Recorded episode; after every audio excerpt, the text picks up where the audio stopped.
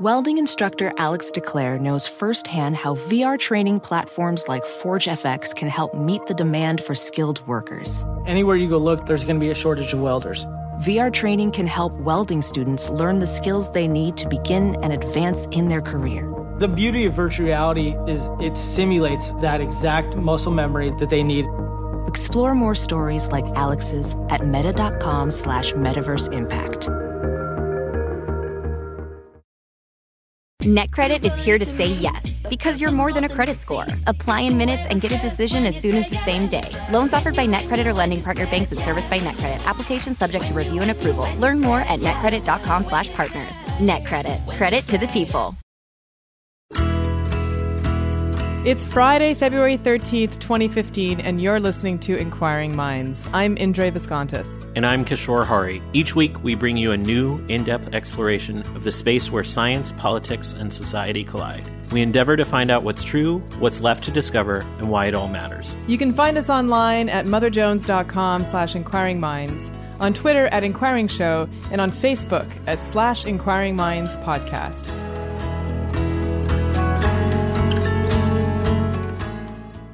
This week's episode is sponsored by Harry's.com.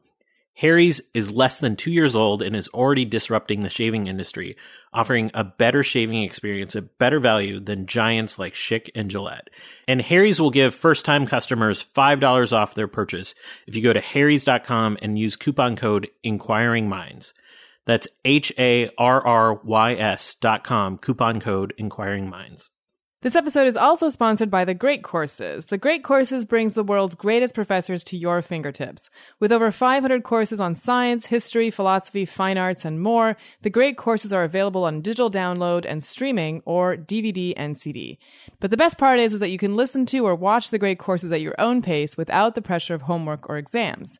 And for a limited time only, The Great Courses is giving our listeners an offer of 80% off the original price of The Science of Mindfulness, a research-based path to well-being. Go to thegreatcourses.com slash inquiring minds to find out more. That's thegreatcourses.com slash inquiring minds. This week, I interviewed David J. Morris, who worked as an embedded journalist in Iraq for three years during the war. Before then, he had served as a Marine, and his articles have appeared in the New Yorker, Slate, and other outlets. But he's just written a book called The Evil Hours, which documents his own struggle with post traumatic stress disorder and pulls together the scientific and literary history of the disease. So, one of the major changes that came along with the fifth revision of the Diagnostic and Statistical Manual of Mental Disorders, the DSM 5, is the addition of an entirely new class of disorders, those with a traumatic or stressful event as the triggering cause. And Morris argues that this change is a sign of our times, that almost 28 million Americans suffer from PTSD, and the term is now commonly used in the media and in conversation. And yet, before the Vietnam War, it was largely an unacknowledged condition. It still contains controversy, with many lay people not fully understanding its symptoms and treatment, and some people continuing to, to insist that it's not a real disease. You even have people raising questions on social media and elsewhere about whether it's really PTSD if the triggering event didn't happen during combat or didn't involve a physical assault. So it's a difficult disease to get a handle on because there is still a stigma associated with it, but there's also a lot of misinformation about the effectiveness of medical treatment versus alternative therapies and so on. It's a touchy subject. But I wanted to understand where we are in terms of the science without sacrificing the human experience of the illness. And this is where David comes in. His book is a repository of scientific facts tucked inside a compelling personal story. But instead of talking about science in the news this week. Since we do bring up some of the science about the treatment of PTSD, Kishore and I wanted to talk about and pull apart some of those studies at the end of the interview. So we thought we'd give our listeners a chance to listen to the interview and then come back to us and we'll talk a little more about some of the science of PTSD. David J. Morris, welcome to Inquiring Minds. Great. Thank you for having me. Good to be here. So you've written a book that both chronicles your struggle with PTSD and your research into the scientific and literary history of the illness. So what do you think is the best or most accurate description of it for people who don't really know what PTSD is? Ooh, tough question. I mean, the, the DSM, the Diagnostic and Statistical Manual of Mental Disorders, the psychi- psychiatric Bible that sort of governs um, mental health disorders, uh, sort of defines PTSD by three, largely by three criteria, um, and it's thought of as a um, mental health disorder arising uh, in the wake of an overwhelming experience of an, or a near death experience, uh, like rape, war, or natural disaster, or, or auto accidents. And uh, the, the, the three symptom areas kind of break down like this: there's uh, hypervigilance or hyperarousal, um, which is a a, a uh, physiological state uh, arising from uh, an inability to the of the flight or flight um, response to disengage. So you a lot of people that suffer from PTSD will be amped up all the time. Uh, you know, and the cliched sort of veteran Travis Bickle kind of uh, veteran is sort of in in a restaurant with his back to the wall, watching the door. Um, so that's one that's one sort of symptom area, and the other symptom areas are an emotional numbing. Uh, and a lot of times you'll hear veterans saying, "Well, you know, since the war, I you know I I can do anger." and I can do sadness, but those other emotions, happiness, joy, uh, silliness, uh, you know, uh, the other, the whole rainbow of emotions is not is not available to me anymore. Um, and the third major symptomatic area is that of intrusive symptoms uh, like nightmares and hallucinations and flashbacks. Uh, and these, in some, uh, according to some experts, this is the nightmare is one of the is really the the signature symptom of post traumatic stress disorder. And so, as you mentioned, the the, D, the fifth revision of the DSM uh, it includes an entirely new class of disorders, those with a traumatic or stressful event as the triggering cause. And is that something? I mean, in your book, you talk really about this is this is a disorder of our times, and you know, is that a sign that really this disorder is much more prevalent? Is it uh, simply being diagnosed more often, or is there something about our society that that kind of elicits PTSD in people? Um, well, I guess more more the former. I look. Uh, I don't think PTSD, uh, you know, it, which is is a modern construct. It was uh, PTSD was first recognized in 1980. Um, so uh, it, there are parts of it that are immortal and that have always been p- with humans. Uh, and so I don't think. I think we are far less, as particularly as North Americans, we are far less traumatized than we were than our ancestors were. There's a lot less trauma in the world, by and large, uh, in the United States than there was in say the you know 1880s to, to pick a date at random um, but it is diagnosed far more often and since uh, since the recognition of the dis- of the uh, since the recognition of PTSD in 1980 there has been almost a crowd control problem with it um, and it's very unusual as a diagnosis in the sense that it is a it is thought by many to be a desirable diagnosis. Um, and, uh, you know, to that extent, you can see uh, on Amazon.com, you can go buy a, a, a, patch, a commemorative patch that says PTSD, not all wounds are visible, which speaks to the point that, I mean, it's hard to imagine a similar patch being available for schizophrenia or for OCD. Um, there is, I think, uh, you know, as a, as a way of signifying uh, and symbolizing distress and suffering um, because it's become so closely associated with the veterans experience and with war and and with the the elevated status of being a survivor, you know, capital S survivor. There there has become this um, desire on the part of some some people to have that diagnosis in some ways attached or associated with their particular brand of suffering. Um, and we can talk later about you know the the ethics of that because there are, um, you know, I think there there are you know I do make an argument in the book that if you, um, for instance, say uh, people who watched the 9/11 attacks on television and were very upset and distressed and lost sleep for a period of time, if those people should be diagnosed with PTSD, does that serve? Uh, how does that serve people that have been um, you know, very seriously traumatized uh, rape survivors, or is the idea that watching um, uh, traumatic and distressing events through the media uh, do does diagnosing those people with PTSD does that in some ways dilute the power of the original di- diagnostic concept of PTSD? Uh, I'm sort of of the opinion that, that it does, uh, and I, and I'm um, not really.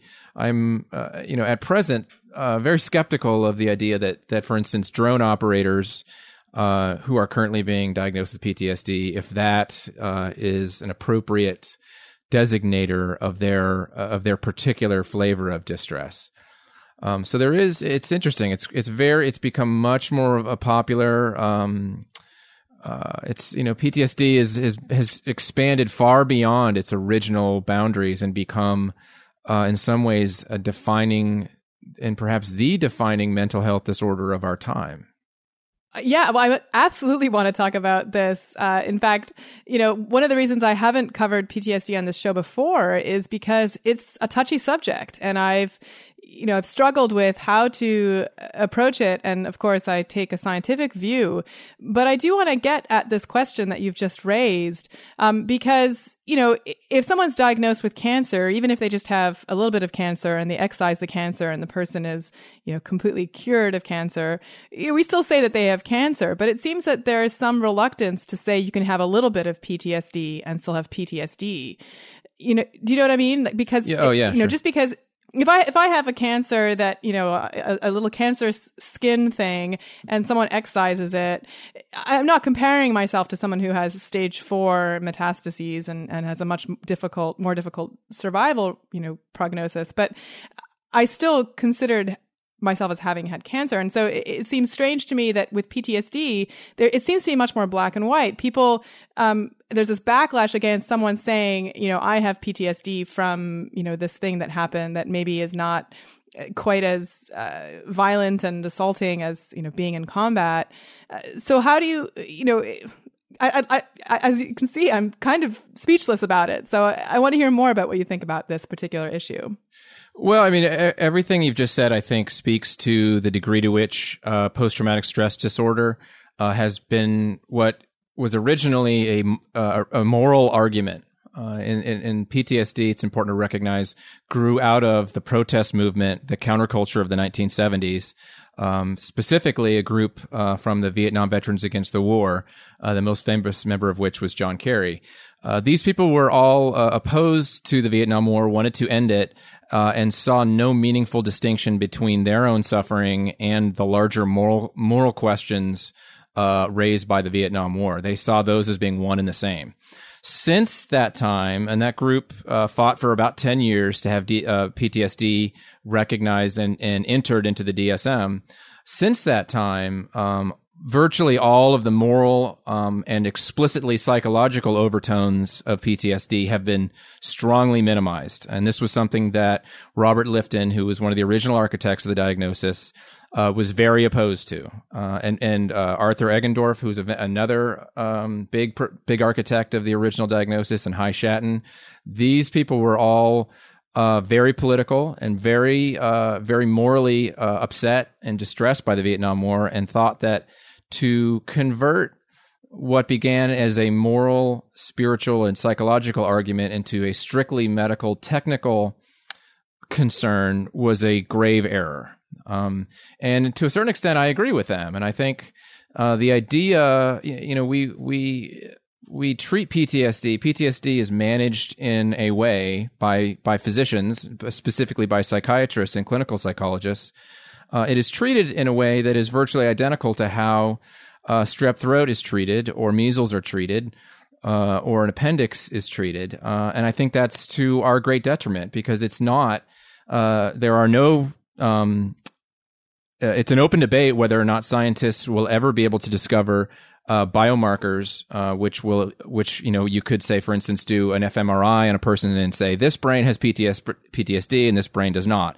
We are not at that stage uh, uh, of science, and I don't think we are going to enter that stage anytime soon. Um, but the degree to which PTSD has been turned into a strictly uh, medical disorder, you know, I think we find ourselves in really shaky territory in that in that realm because um, there, are, there is a very large moral component to it. There's a very large, um, strictly psychological and emotional component to it. Um, and I don't think, uh, you know, there are. Uh, I think generally speaking, there. I mean, there is the specifically DSM outlined um, symptoms uh, and, and the way that the P- way PTSD is diagnosed. Uh, and I'm generally comfortable with how those are arranged at this point. Um, I think PTSD is one of the more robust uh, diagnoses in the DSM.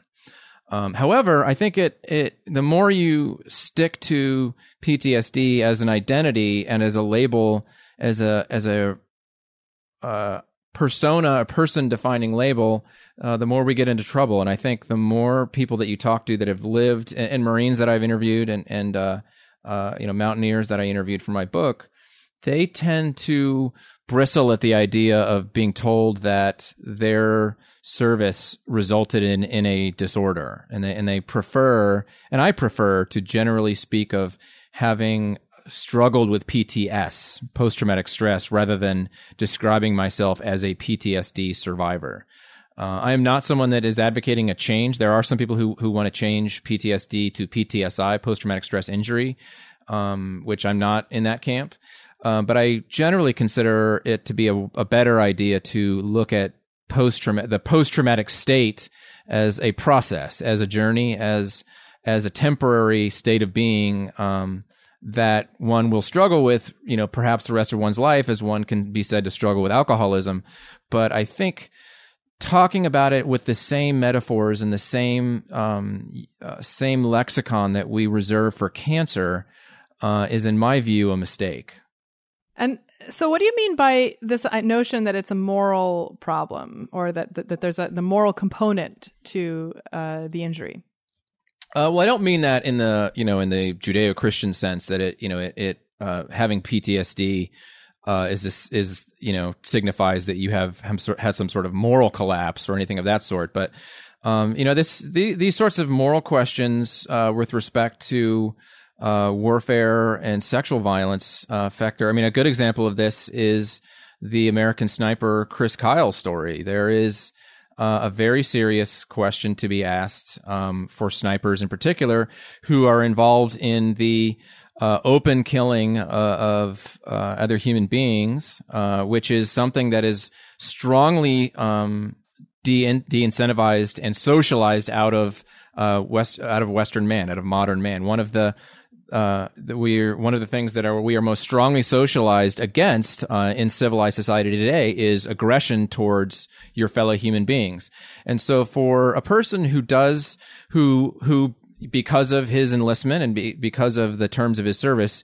Uh, is asked and encouraged to violate this very serious moral prohibition against killing, um, that person who does the killing, and I've and I worked at the sniper school my last year in the Marine Corps. I've I've, I've been around snipers for a very long time, uh, and spoke to some some psychologists, uh, psychiatrists at Walter Reed who treat snipers in particular, and they are forced, they are faced with this very serious um, moral dilemma of which roughly goes along these lines: I have killed a number of my fellow man. Uh, this is a very distressing. Um, experience for me. I do not know how to bear all of the guilt and shame uh, and pain uh, of all of the all of the death that I have caused. Uh, and, and, I think that is part of uh, part of the story, the underreported and really unreported story of the uh, the Chris Kyle story is that he did he made up things. He you know was a very uh, aggressive and and uh, gun loving, you know, Texan after his service, and you sort of have to wonder how much of this was due to his trying to justify for himself that he was saving people uh, and, and, to sort of manage the cognitive dissonance that any um, modern Western human man would have about you know the, the the the moral weight of being responsible for the death of a hundred plus other human beings, um, and so this the moral concerns uh, of PTSD are uh, exist on a variety of levels. They exist, as I explained, on the individual level for people who are a part of uh, a war and who have to, uh, you know, in the aftermath of the war, sort of um, examine their role. Uh, in the military, in their role in a war, uh, in the morality, in the potential morality, and the moral implications of being involved in a war, which was unjust in the case of Iraq. Um, and additionally, there is um, the larger moral framework uh, uh of PTSD, uh, which you know, which by Robert by Robert J. Lifton and High Shatan, the, the people who originally advocated for it, um, PTSD was a moral argument to say there are enduring long term psychological uh, effects, uh, uh, negative impacts that war and rape cause. And this needs to be addressed by society. And one way to address this is to have a institutionalized psychiatrically uh, recognized disorder which is uh, what we currently call PTSD. So, I mean, PTSD is a is a moral argument. It's a it's in a sense a, a political argument, um, and it you know as in addition to being a diagnosis which which speaks to the specific plight of an individual. So I want to get into the science of PTSD a little bit, but before we leave this topic, there was a sentence in your book that really struck me and I wanted to get your comments on it. And that is you write Sometimes I think that half of combat PTSD in America would disappear overnight if we required citizens to take a more active role in both war making and welcoming warriors home. That's a, quite a statement. What do you mean by that? Well, I mean, one of the one of the major concerns, uh, and, and, I've heard other Iraq, uh, I've heard Iraq veterans voice this, is that um, we would not, if there were more uh, members of Congress uh, and members of the the Obama administration or the Bush administration that were that had to send loved ones into the war zone, it would not. Um, there would we would not go to we would not have invaded Iraq if everyone in Congress had to volunteer a loved one to go.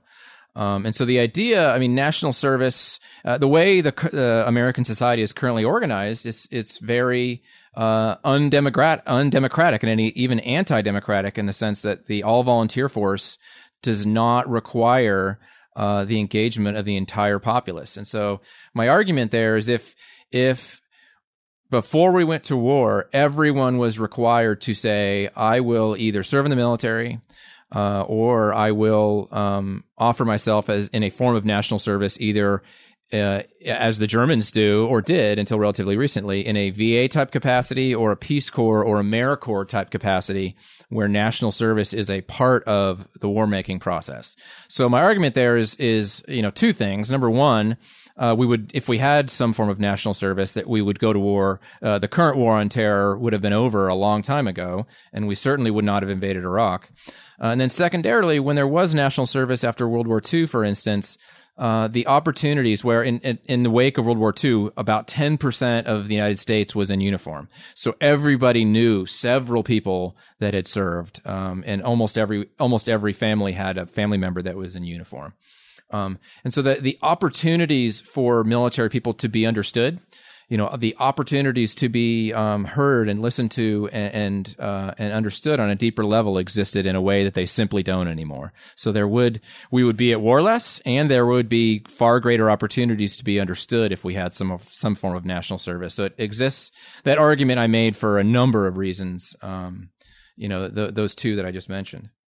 Let's take a short break, and we'll be back with more of David J. Morris. It's already February. What are you waiting for? You should invest in yourself this year and start learning something new at lynda.com with a free 10 day trial. Lynda.com is used by millions of people around the world and has over 3,000 courses on topics like web development, photography, visual design and business, and software training like Excel, WordPress, and Photoshop. All of their courses are taught by experts, and new courses are added to the site every week.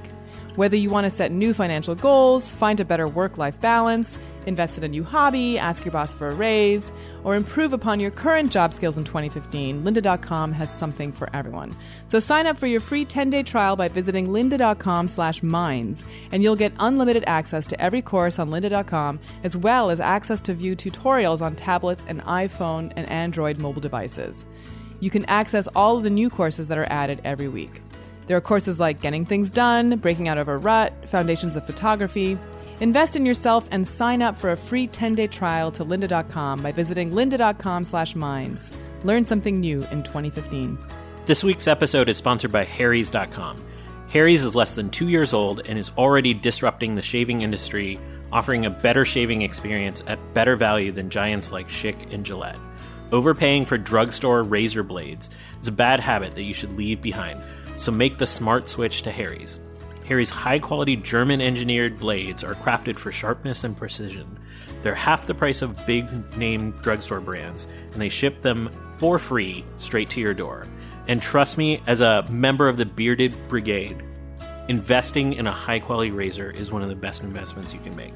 Their starter set is just $15. That includes the razor, three blades, and your choice of Harry's shave cream or foaming shave gel. But as an added bonus, Harry's will give first time customers $5 off their purchase if you use our coupon code Inquiring Minds. That's H A R R Y S dot com. Coupon code Inquiring Minds. At Inquiring Minds, we value lifelong learning, and that's why we're big fans of the Great Courses. The Great Courses is celebrating its 25th anniversary this year, and they offer engaging lectures by top professors who are experts in their field. Now, meditation has gotten a lot of press in the last few years, and I personally have always been a little bit skeptical of just how effective it can be. But I recently watched The Science of Mindfulness, a research based path to well being by Doctor of Psychology Ronald D. Siegel of Harvard Medical School and the University of Massachusetts Medical School. And in The Science of Mindfulness, Dr. Siegel shows how ancient wisdom and traditions combined with the discoveries of modern science can help us deal with everyday difficulties and live fuller, richer lives. So, if you're curious about meditation or need a new science based way to de stress and unclutter your mind, try this course. For a limited time, The Great Courses is giving a special offer to our listeners. Order The Science of Mindfulness, a research based path to well being, and get 80% off the original price. But this 80% savings is only available for a limited time, so don't wait. Go to thegreatcourses.com slash inquiring minds to take advantage of this special offer. That's thegreatcourses.com slash inquiring minds.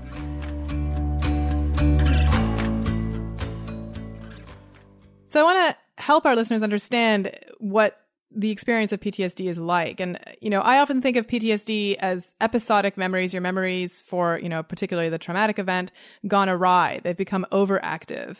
And you do a wonderful job in the book talking about the work of Jim McGaugh at UC Irvine. So I wanted to start there. Have you just let us know a little bit about some of the science uh, related to what happens when a memory be- goes on overdrive? Yeah, it's interesting talking to Jim McGaugh, who's a long-standing neuroscientist uh, who's done work on emotion and memory for several decades, uh, beginning in the 1960s. Uh, the one of the first ideas uh, with his work that he discovered was that all, not all memories are created equal, and there is this idea that we sort of think of uh, the human brain as like a hard disk that it just records everything, and there's one needle in one groove and recording things at an equal uh, equal level of depth and intensity and level of information. Uh, and what he discovered uh, over time is something rather different, uh, specifically that uh, heightened emotional states uh, and one's emotional state tends to have a heavy influence on the memories that grow out of those experiences. Um, so, for instance, he tells this very interesting vignette from the early medieval period um, in European history before um, writing and before literacy was widely uh, distributed across the European continent. Uh, and and he describes instances where a real estate transaction would be taking place, uh, and in order to uh, better record what was uh, the transaction that was being uh, conducted, where some someone was getting a piece of land and giving it to someone else for for a, a piece of, for a certain amount of for a certain sum, they would have a seven year old from the local village observe the transaction carefully, being told to ter- carefully take note of everything that was happening, and then they would throw that child into a local river. And the idea behind that was, which sounds uh, ho- horrific and traumatic, but the idea behind that yeah, was pretty cruel. Yeah, and, and the idea behind that was that, and and um, you know, medieval Europeans understood this on a, on a sort of base level was that if you attach a significant event, an emotionally significant event, um, the human being will tend to record things that happened before, just before the traumatic event with a greater level of perceptivity and a greater level of information uh, retaining. So, uh, and he sort of builds this into his work in other ways in the sense that, um, he he understood. And he, most of his work is more of the pure science variety and he worked primarily with mammals other than human beings primarily rats. Uh, and other researchers such as roger pitman at harvard have gone in and said well okay if, if that's true if an emotion if an emotion heightened sense of emotion and uh, a heightened sense of adrenaline and stress hormones in the person's uh, body happen and those those accentuate the memory making process and and uh, aid in the process of creating traumatic memories. What if we were to say dampen that adrenal response with a pharmaceutical? Uh, and so uh, over time, they found that there was there's this very powerful drug that's actually very rather old called propranolol, which is a beta blocker. Uh, it's a heart drug, uh, and that musicians often take it. Um, or TV people and broadcast television often take it because it reduces your nerves, your nervousness, and it gives you a steadier hand. Um, so they found that if you could give someone propranolol, say within about 72 hours after a traumatic event, you could reduce the likelihood of subsequent PTSD by about 50%. Um, so, and some people have called the propranolol the eternal sunshine of the spotless mind drug, and which I think is, is not an inaccurate description because it, uh, it's a very, it's not a really advanced drug. It, it costs very little. Um, but it has, if it's administered in a particular way, it has the potential to uh, reduce the power of traumatic memory. Uh, and subsequent to that, Ro- Roger Pitman, a researcher at Harvard Medical School, uh, published an article in Biological Psychiatry uh, in 2013, which outlined uh, the administration of propranolol, this beta blocker drug, um, with combined with an exposure therapy where um, people traumatized people were briefly retelling the story of their trauma uh, and then taking propranolol in order to reduce um, the uh, the adrenaline system within their bodies. So and and he found that that so far they it was just a pilot study he had done, but they found that this was reducing um, people's PTSD symptoms. It's it is really remarkable, and we should say that the FDA has not approved uh, propranolol for use of to to uh, cover anxiety disorders. It's still just a heart drug, but you're right that it's it's widely used off label for these uh, other reasons. Um, and it it yeah, it seems to have this potential. It's been talked about as as a potential cure for PTSD. So I'm excited to see that there's some pilot work showing that, you know, in collaboration with exposure therapy, which is something else I wanted to talk about because in general, I think of as the most commonly prescribed therapy for PTSD is this exposure therapy. And you've experienced it. So can you tell us a little bit about, um, you know, the science behind the therapy and then your own experience of it? Certainly. Um, prolonged exposure is the the VA's number one individual psychotherapy, and it's important to keep in mind that the VA is the second largest part of the U.S. government, and they really are the leader in terms of global PTSD research and therapy. So they a lot of people look to them for for what therapies to use. And uh, interestingly, so prolonged exposure is is loosely based on the on the work of Ivan Pavlov and was updated, uh, the famous Russian physiologist who who trained dogs, uh, and and it was subsequently updated by Edna Foa, uh, a University of Pennsylvania uh, researcher. And the idea behind prolonged exposure therapy is that if you retell the story of your worst trauma over and over again, uh, in some instances, scores of times or dozens of times, eventually that traumatic story, that traumatic memory is going to become just like your other normal memories and it will lose all of its heavy emotional charge. Uh, and that particular aspect uh, of your PTSD will be resolved. Um, there's a lot of good research behind it. It's probably the most. Um, there's probably been more um, clinical trials uh, on prolonged exposure than any other PTSD therapy. Um, and it's been shown to work, and about 60% of the time, it reduces people's symptoms. Um, however, there is a significant body of research that also shows that it has a significant side, side effect profile. Uh, and some of the research, peer reviewed research on the subject, shows that about 28% of the time, it actually makes um, people's symptoms worse. Uh, and that was roughly what happened to me. I, I underwent prolonged exposure therapy at the VA in San Diego in 2012 uh, and had a very adverse reaction to it. Um, I was asked to recount the story of an IED ambush I survived in Baghdad in 2007. Uh, and so I told this story dozens and dozens of times. And rather than a reduction in in my anxiety and hypervigilance uh, and, and, insomnia, I found that it actually made things worse. Uh, and, and, for me, it felt like uh, a lot of the the sort of venom in my veins, the toxin in my blood that that um, I felt when I was in Iraq, when I was living there, when I was working in Iraq as a, as a reporter, all of those feelings, uh, all of those somatic uh, discontents had sort of surfaced again, and, and, I felt like my body was in fact back in Iraq. Uh, and I and I think this, I was really disturbed by this. I didn't know anything about prolonged exposure therapy before I underwent it, and then after I had this adverse reaction, I did some research and discovered uh, that there are some uh, some contraindications for for prolonged exposure therapy. Um, and interestingly, I think uh, to step back for a minute, I think one of the one of the the problems I have with the therapy is that it it speaks of sort of a fundamental misunderstanding of what combat trauma is. Uh, most PTSD therapies tend to and most and the diagnostic tools used to treat to identify PTSD are all predicated on the idea that it is one or two singular traumatic events that cause someone to have PTSD and to have insomnia and hypervigilance and, and intrusive symptoms. When in fact, if you if you talk to Iraq veterans or Afghanistan veterans, you know many of whom have done five, six, seven deployments, you know, and say you know one Marine that I spent some time with who spent 42 months in country and then you step back and think about it, and you know certainly this Marine would have had some close calls with IEDs and some near death experiences, but you know equal and perhaps of greater um, power. Uh, destructive power, uh, damaging power for, for this kind of person is that they have lived in this shadow of death, you know, ne- you know, near IEDs, you know, being mortared for months and months and months. And so that cumulative trauma in a war zone does have a cumulative effect uh, and that fear of of living on the that living on the knife edge of fear for months, as as most veterans do, that can be really problematic. And the VA tends to not think of it that way. They tend to want it, you know, as you know, as fits the scientific method, method generally. They tend to want to isolate one particular element and treat that one discrete, singular, unique element and, and and and try to reduce its its power.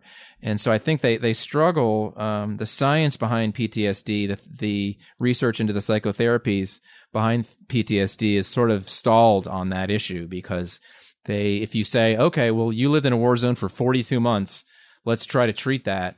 That's a far more vexing and far more difficult to measure situation than saying, well, it was just that IED ambush that you had in Baghdad. So let's talk about that, which is mostly what they do now.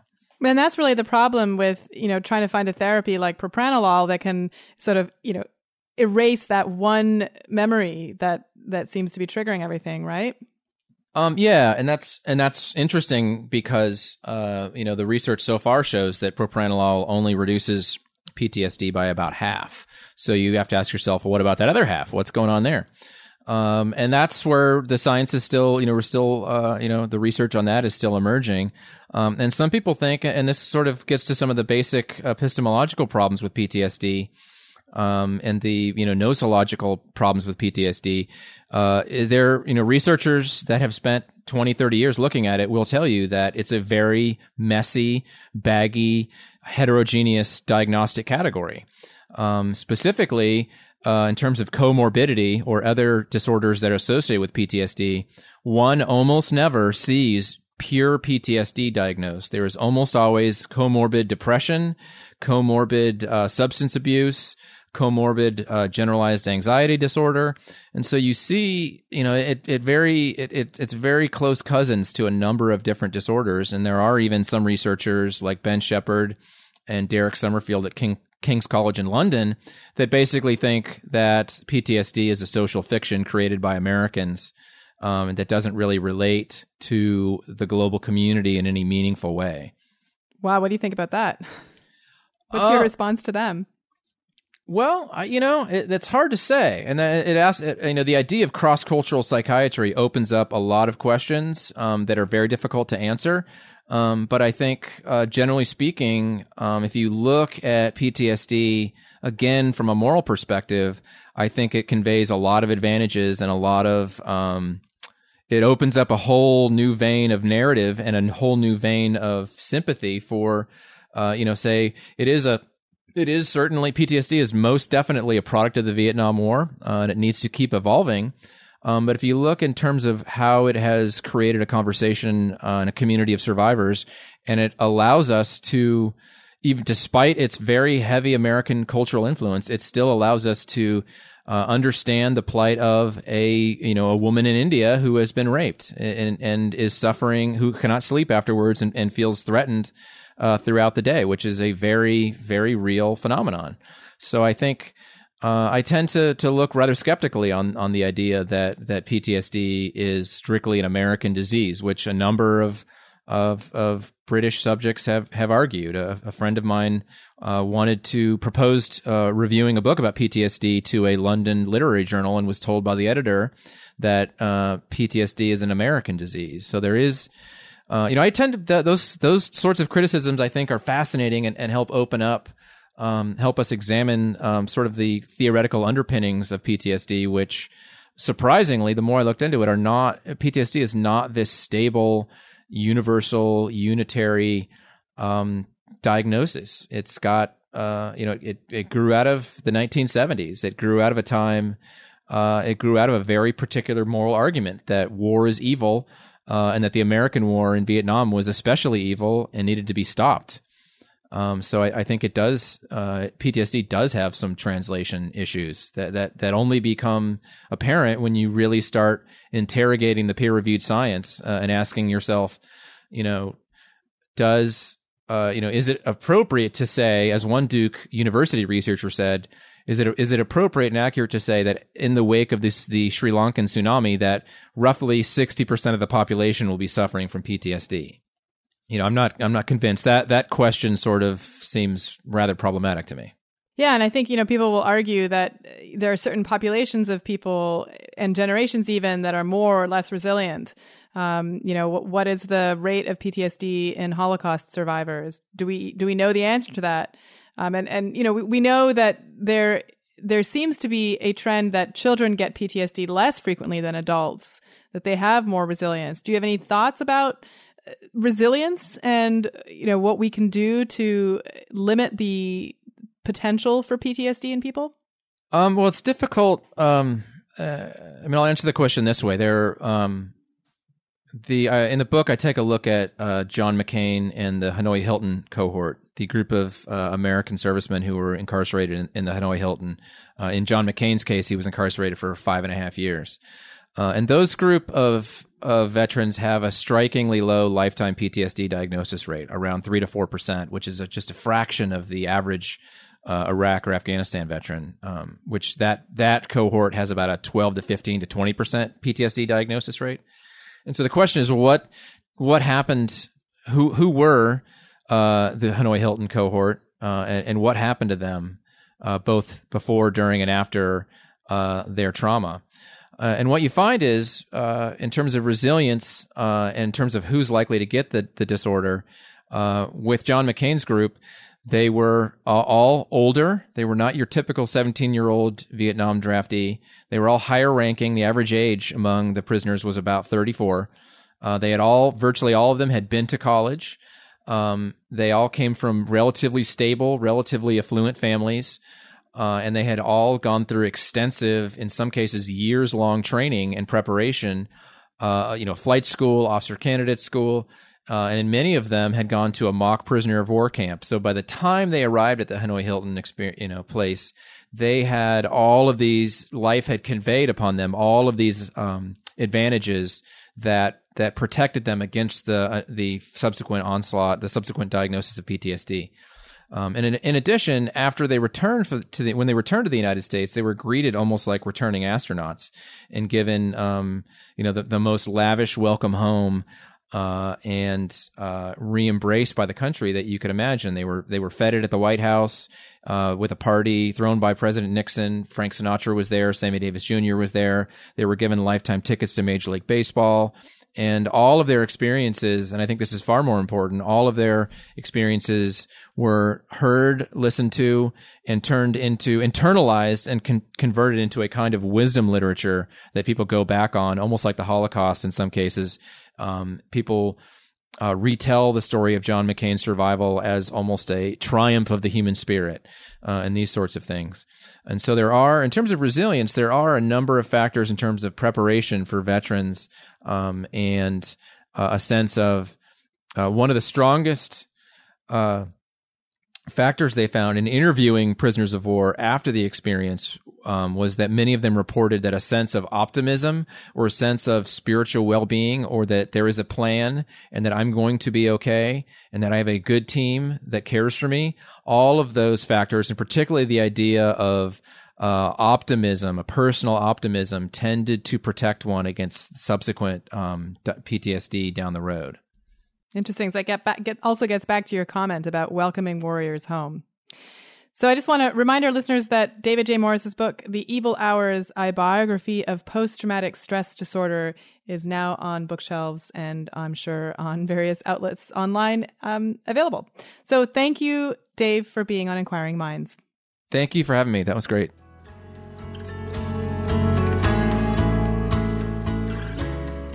That was a thought provoking interview, Indre.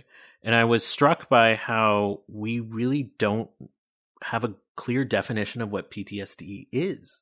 Yeah, I mean, there is obviously what the diagnosticians use, you know, the manual provides, and that's relatively clear. But it's also clear to me from talking to Dave that the experience can be so different from one person to another.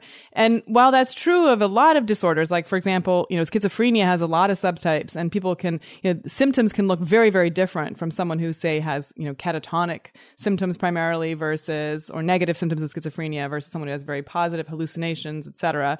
Um, so, you know, the, the, the sort of phenotype of the disease can look very different from one person to another. But it still seems that in, in terms of PTSD, you know, we don't, I don't know that we have necessarily a, enough of a core thing that joins all of these different sort of potential subtypes together. Um, and also there, you know, it, it, it, it, yeah, it just seems as though the experience is difficult to describe uh, from the perspective of the sufferer. And there seems to be a lot of lines being drawn between uh, PTSD patients that have incurred this due to uh, violent actions, especially in war, uh, versus others that are coming from more civilian based situations. That seems to be a politicization of this issue. Uh, and David sort of a- addressed that to a certain extent but not in a way that I found um, satisfying. Do you think we're going to see a more rigorous definition of PTSD from the science side? I do think it's going to probably evolve, and you know, I I think in part what people are kind of responding to is this notion that you know that there is this triggering event, and there's this idea of whether or not the um, you know, the, the, the triggering event itself should be part of the diagnosis, right? Is it something that it was a physical assault or was it some kind of, um, mental abuse or some other thing that, that kind of caused the initial, uh, stress and the initial event? You know, I don't know how individuals who suffer from PTSD differ on the basis of the effects of those events. I don't know enough about the disease to say, or I don't, I don't know that science knows enough about the disease to really make that distinction. Um, and you know, as as a scientist, if there's a way that that distinction can be helpful in terms of the treatment, then I think it's of, of great value. If on the other hand, it's only a way to stigmatize people because, you know, they didn't have the right trigger, you know, that's something that I think would be harmful to those people. So let's start delving into the science that David mentions. He talks a fair amount about propanolol. I'm just I'm never going to get that word right. And uh, let's talk about this drug. It's actually used as a beta blocker. It's a heart medication.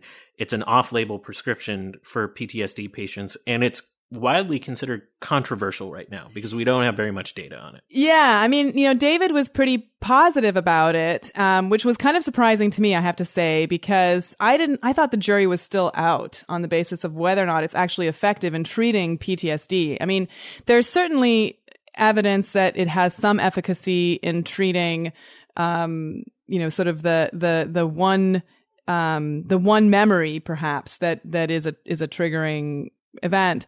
But you know the the fact that it's off label use you know there really hasn't as far as i know been a lot of double blind placebo controlled work to evaluate its effectiveness and because this is really these symptoms are so subjective it's even more important to have all of those controls in place and before people overreact to the off label prescription uh, latest data indicates that doctors prescribe 11 to 20% of medications eh, for off label uses. So it's not oh, it's that it's very common. It's yeah, incredibly common. common. practice.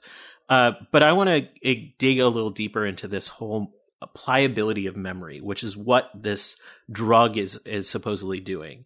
It's that it's blocking neurotransmitters at a point when there's recall of this um, of this incident, this trigger event.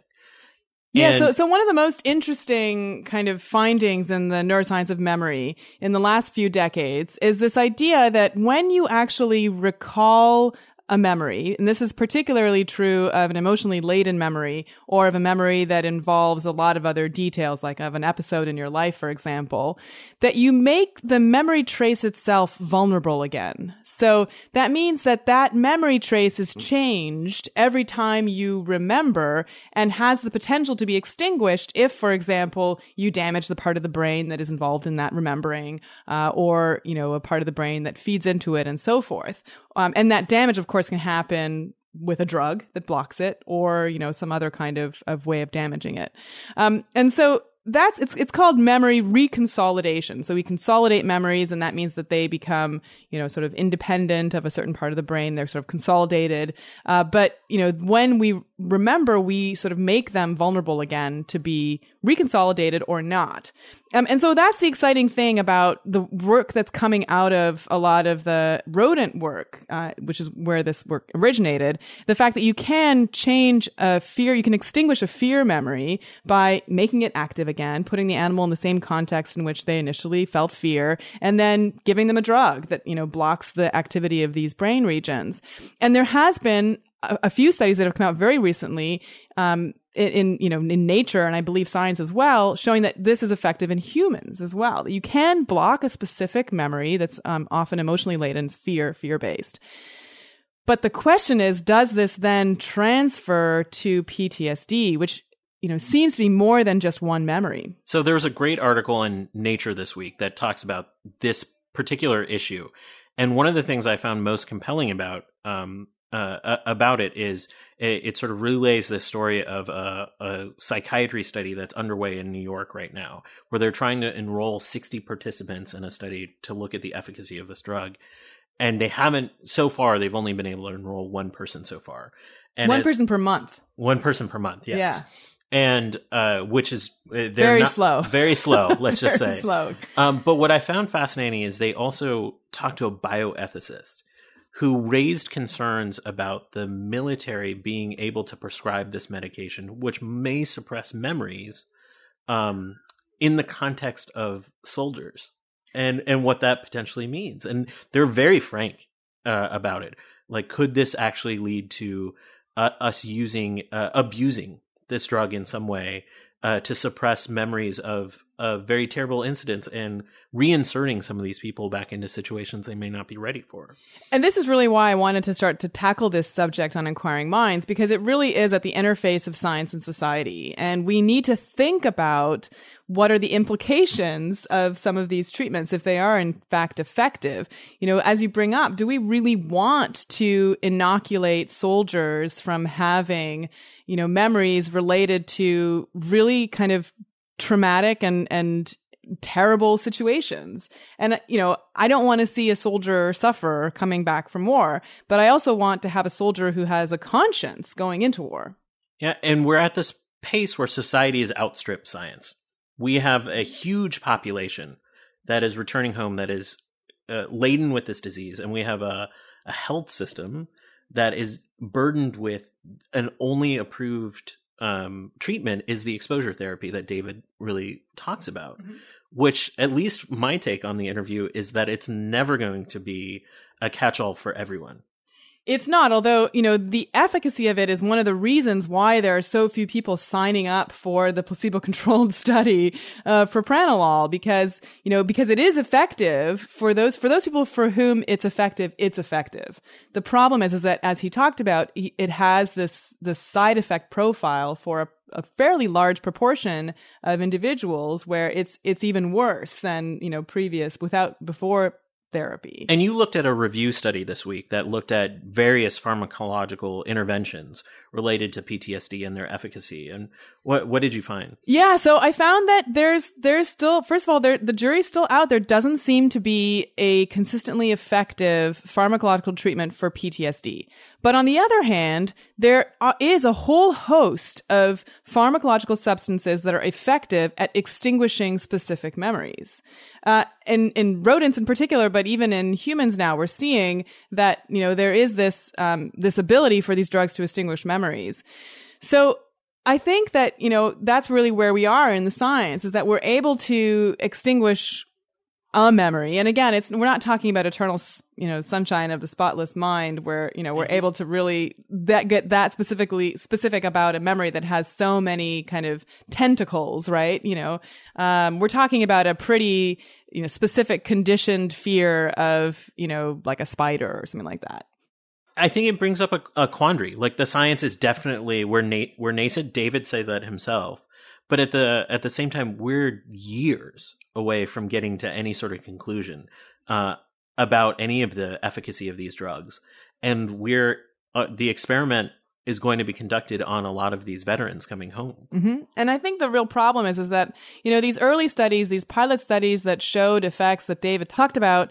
Um, really are just pilot studies. They're not placebo controlled. They're not double blind. I mean, there's one study that I read that showed, you know, a, a positive effect of propranolol, uh, but the comparison group was people who declined to take pr- propranolol. So you have the problem first off of the person, you know, the, the, the treatment group knowing that they are on the drug as opposed to be on, being on placebo. So there could be expectation effects there. And secondly, you have people who specifically chose not to be on that drug. And we don't know why they chose that. Um, and it turns out, of course, that their symptoms were more severe at the end of the trial than the people who were on the drug.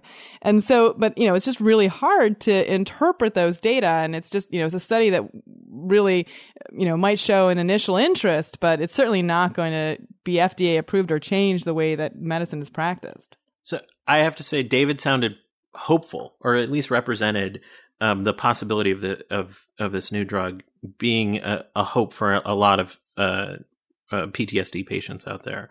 I felt the opposite after reviewing the literature. And, that and we is, have no solutions for a lot of people. And I think the problem is that this is not a new drug.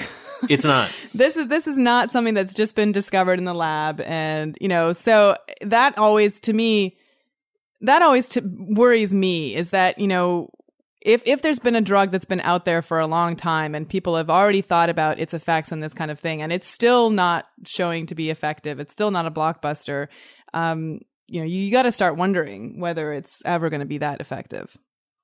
Well, I applaud what David's doing, which is taking the science and marrying it with a personal narrative to to bring this to the forefront because i think at this point that's all we can really do the science is going to continue at the pace it's at I think there's a lot of energy and enthusiasm and political motivation to keep accelerating that forward. But I hope it goes slow. And, you know, his book is really good. He really does discuss the science in a very um, sort of detailed and objective, as objective as you, as he could be, um, way. And so I, I, I think the book is is really worth reading and really worth getting if you're interested in this particular topic. Um, but I also think that we still are a long way from being able to just delete this memory, these memories, and cure the disease. So that's it for another episode. I want to thank you for joining us for this installment of Inquiring Minds. You can visit our website at motherjones.com slash inquiring minds, and you can find us on Twitter at Inquiring Show, on Facebook at slash Inquiring Minds Podcast, and you can send us comments, feedback, future guest ideas, or anything else you'd like to inquiringminds at climatedesk.org. And once again, this week's episode is sponsored by Harry's.com. Harry's is less than two years old and is already disrupting the shaving industry, offering a better shaving experience at better value than giants like Schick and Gillette.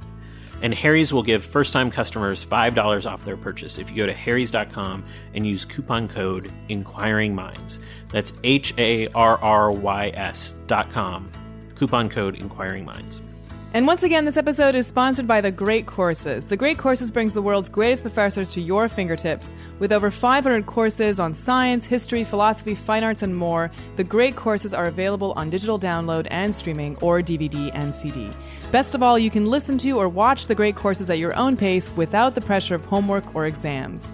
And for a limited time only, The Great Courses is giving our listeners an offer of 80% off the original price of The Science of Mindfulness, a research-based path to well-being.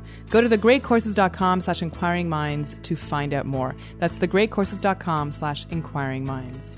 Inquiring Minds is produced by Adam Isaac in cooperation with the Climate Desk, a journalistic collaboration in partnership with The Atlantic, the Center for Investigative Reporting, The Guardian, Grist, Mother Jones, Slate, Wired, and the Huffington Post.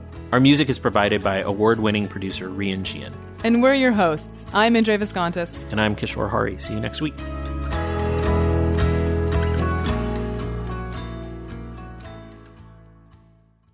NetCredit is here to say yes to a personal loan or line of credit when other lenders say no. Apply in minutes and get a decision as soon as the same day. Loans offered by NetCredit or lending partner banks and serviced by NetCredit. Application subject to review and approval. Learn more at netcredit.com/partner. NetCredit. Credit to the people.